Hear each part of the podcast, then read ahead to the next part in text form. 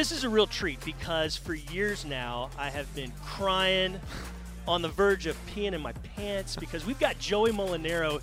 He can do a zillion impersonations. My favorite is the this guy skits that you do. Thank you. With your good pal. But Joey, how you doing, man? I'm great. It's uh, one of my favorite weeks of the year here in uh, Indianapolis. Like I was telling you, I'm an Indy kid, born and raised. So always look forward to this uh, week, and especially now that I can come chat with folks like you. I've just described you in a bunch of different ways. How would you describe yourself? What are you? What's your occupation, if you will? Entertainer. Yeah, I mean, entertainer, comedian, impressionist. I guess online, you know, like on the tax form, I guess what you're asking. Yeah. What I put down. Uh, usually just like digital creator. Somehow Mhm. they consider that a job now, which I, you know, it's not for me. It's just like having fun and doing what I love to do. But yeah, I'd say just all in those realms. But at the same time, man, I like to. That's kind of I, I like that question because I like for people to think of me as a whole bunch of different things. You know? Yeah, yeah. You're a big Steelers fan. You know the Colts. You know the NFL. You know sports in general. So the Texans are sitting at two overall, 12th overall. Yeah. What do you make of what's going on? Because certainly you've you've paid attention to the Colts Texans Sure. games and all that stuff. Yeah. What do you make about the situation they're in? Because they've got DeMeco Ryans back as a head coach. That's great. That's yeah. It's super excited about that. I guess I'll ask you first, kind of the feel because I don't know the feel of Houston right now. Like, what what what are the fans? What is the city kind of thinking? Who do they want? You know, I think in general they want a great quarterback because it's been a while since Sure. Deshaun Watson's been there. So Bryce Young is a very popular one.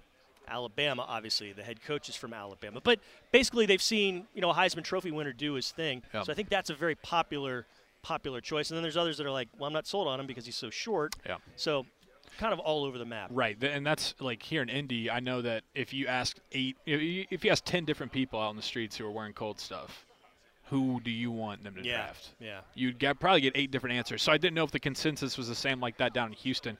I mean, they have the upper hand, right? Because I mean, you're already. It's just by simple proximity. You're two, you can get to one, probably easier than the Colts. We're gonna have to give up a lot more Yeah. to get up there to get uh, their guy if they want to. So yeah, man. I mean, I'm a big Bryce Young guy personally. I know that uh, you know the, the the size can scare some people, but from the people that you know, you want to talk to the people that you trust, the people who know or are in the know, right? Like the guys like Daniel Jeremiah for me, Jim Yeah. Jim Nagy from the Senior Bowl, people who I think like yeah, they know what the hell they're talking about. They're not concerned about it. They think Bryce Young is uh, a guy that's going to be one of the guys in the league. Let's say I'm the GM, Nick Caserio, Yeah. and you're uh, Nick Saban. So, hey, Nick, what do you think about Bryce coming to the Texans? What would you say? Well, that's kind of your prerogative, because I don't coach that team. I coach my team and my program. All right, so you want to take care of that? That's fine. I'll say he's a fine player. Love Bryce. He did a lot of good things for us, but I ain't gonna sit here and make the draft pick for you. All right, that's your program. You're intimidating me. Because uh, you're intimidating, and I love your story about when you did finally see. What was that like? It Okay, was just take me back to that, that it, instance. It was a whole realm of emotions. when man. was this, by the way, just for, for those that don't know? It was 20. It was January, beginning of February 2022 Okay. at the Senior Bowl in Mobile. Okay. I was a part of this summit uh, at the Saenger Theater down there. Me, Kirk Herbstreit, Nick Saban, at the time the head coach of Auburn, Bryan Harsin. Yeah.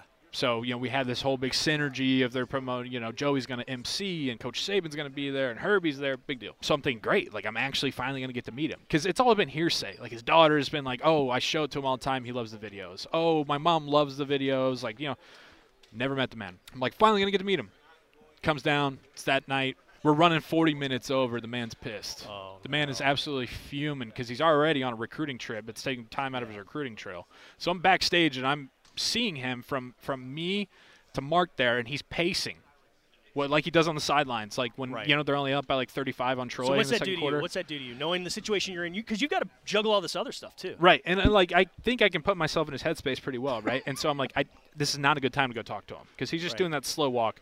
And I'm like, okay, I got, to I'm not gonna let this moment pass. Right. He gets off the stage finally. They're all wrapped up. They're done. He's coming over, walking towards me. I'm like, this is it. I'm going to be the first one right as he gets off stage. And I'm just going to introduce myself, and hopefully it registers.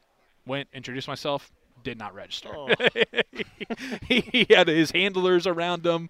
Uh, I shook his hand. He didn't even make eye contact with me, and he just dropped the, oh, all right," and then just walked away. Never saw him again. And it, my wife was like, "You kind of make him out to seem like a bad guy." I'm not. Ma- Listen, he's in Mobile, Alabama, the heart of right. I mean, Yeah, all the fans, right? Uh-huh. Like he needed to get out of there. so he didn't have time to just like stop and chit chat, or else he would have gotten bombarded. So I understand.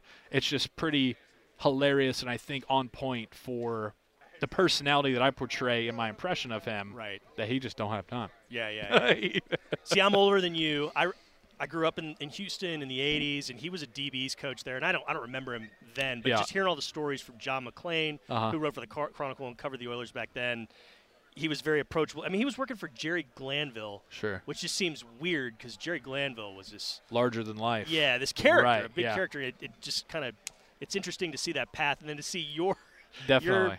spot on impersonation of him. And one of the other things I love about what you've done is you did this video where it was a dinner table with him and Ed Orgeron Yeah, yeah. and Cris Collinsworth. And Yeah. I mean, how much time does it take for you to come up with these ideas and shoot this stuff? And you know, it's it seems like a very natural thing, but I also know it, it doesn't you. just happen like that, right? The idea, not so much. The real time of it comes honestly through the wardrobe change. Yeah, yeah. Because yeah. I got, you know, for some of those ones that I like to drop around like holidays or the Super Bowl or whatever, um, you know, I'll have seven, eight different personalities or characters that I'm doing. Mhm. And so I'm sitting there, I got to be like, all right, now he's going to wear this, he's going to wear this. All right, now I'm going to knock out all my Coach Saban stuff when I have a Coach Saban on.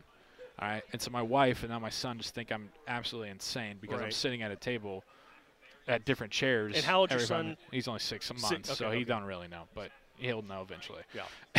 But I mean, my wife's become immune to it as well. But yeah, so really the, the the wardrobe and the outfit and putting all that together, knowing who's wearing what, when, how long they're going to wear it for, changing in and out of that stuff. That's what takes the longest time because once I get in it, then I set up the camera and then I'm just boom going right. Right, right, Do a right. few takes, whatever. Yeah, so I'd say from start to finish, three hours for Mm-hmm. something like that. And the meat of it is just changing clothes. And how many of the, how many of these people have you that you've that you you're able to impersonate? How many of you actually met aside from Saban that it's either gone well, it hasn't gone? I mean, has it ever not gone well with any of these people? No, because I, I, I, I, I try to, you know, put a point of emphasis and take pride in I'm not being like harsh, right? Right, like right, I'm not right. really like bashing them, getting personal. It's just fun for the Yeah. sake of the sketch. And so I, you know, I've met Coach O. I'm, you know, become, you know, pretty close with him. Yeah. Not close. I mean, we, I don't have his direct line, but like whenever we see each other, it's like, hey Joel, hey right? Like he's excited to see me, which is great. Cris Collinsworth, I haven't met in person, but he's quote tweeted a lot of my stuff. I, I know. I'd get the sense that he loves what you do about him. And my friend Markus Bailey, who plays for the Bengals, he's a, he's a backup linebacker, special teams stud. He talked with him during Super Bowl week last year. And he was like, "Hey, Cris, like, what do you th- you know my guy Joey? What do you think of Joey?" And Cris was just like, "Ah, "What I love about Joey is he's never mean spirited. he just has fun. He's never mean spirited." And it's like, yeah, exactly. That's uh, that's the whole point. So Cris gets it. Coach O gets it. I'm trying to think of a few others that I've uh, like Jim Irsay actually like quote tweeted a video that I did Uh-huh. recently, and I was like pretty surprised. One because he's the owner of an NFL team, but two, that's probably the closest I get to like really making fun of someone. You know, it's like it's not. I'm not getting personal, but like I kind of make him out to be quite the character. Yeah, that's got to feel good. He's got a sense of humor about it. I think least. so. You know, yeah, good on him. yeah. Yeah. One that was really I, I enjoyed was Mike Leach. Rest in peace. Oh, I worked in Lubbock Yeah. from 2005 through 2009. I was the host of his TV show, so prime time Red Raiders there. I was around him all the time. Yeah, he, he even gave me a nice recommendation for the job that I have now. So Nice. big, close Oh. uh, connection. So Yeah. I loved seeing your, your impersonation of him, and because I've done it with these guys a ton. So I was like, Joey, Joey's got it. you know? yeah, that was that was really really sad. Real real bummer there. Um, miss coach. I never got never got to meet him. Never got to interact with him. Um, He'd have been a fan. He'd have Oh yeah, what what a, what a gem though. You know, and I was actually just watching Friday Night Lights, the series, and all of a sudden the coach pops up, man. swings You got- around. yeah, that's you got to swing your sword. yeah, that was great. They Oh, make a lot of the pirates, but I'm not really a pirate so much. yeah, you would have, you would have like he would, he would have talked with you for about seven seconds about the impersonation, and the the, the conversation would have veered off. I would have. That's all I would have wanted Yeah. is to veer off into God knows what. It probably would have. I think, gone into the motorsports realm because you're you're doing that. Tell me about and tell the folks listening what what are you doing with the motorsports? Yeah, so uh, I host a uh, podcast on Dale Earnhardt Jr.'s. And I time out. I sounded like an old man saying, "What are you doing there with the motorsports?" so pardon me there. That's all right. That's every conversation I have with everybody in my family, every adult I meet. So you're Yeah. doing the you're doing the video stuff, right? How's the voices going? I'm like, it's it's good. Oh, you could supply for your family with that? That's great. Um, no, it's all good. But dirty, yeah, Dirty Mo Media, Dale Earnhardt Jr.'s Oh, uh, awesome. company. Uh-huh. Um, they took on me and Connor Daly, who actually just ran in the Daytona 500, Wow. but he is a full-time IndyCar driver. And so we kind of bring the IndyCar flavor, obviously Indy Indy 500. Sure. That's in our backyard. It's a part of our DNA. But we host a weekly podcast for, for them and, and covering all things motorsport, but definitely have more of a tie-in to IndyCar. So having a lot of fun doing that. Joey Mulinaro, really appreciate the time. I'm a huge fan. Thanks, man. Keep up the great work. Can't wait to see what's next because I know it's going to be uh, something very entertaining and even bigger. Means a lot, man. Thank you. Appreciate you. And good luck to Houston with uh, number two or one, or whatever y'all do.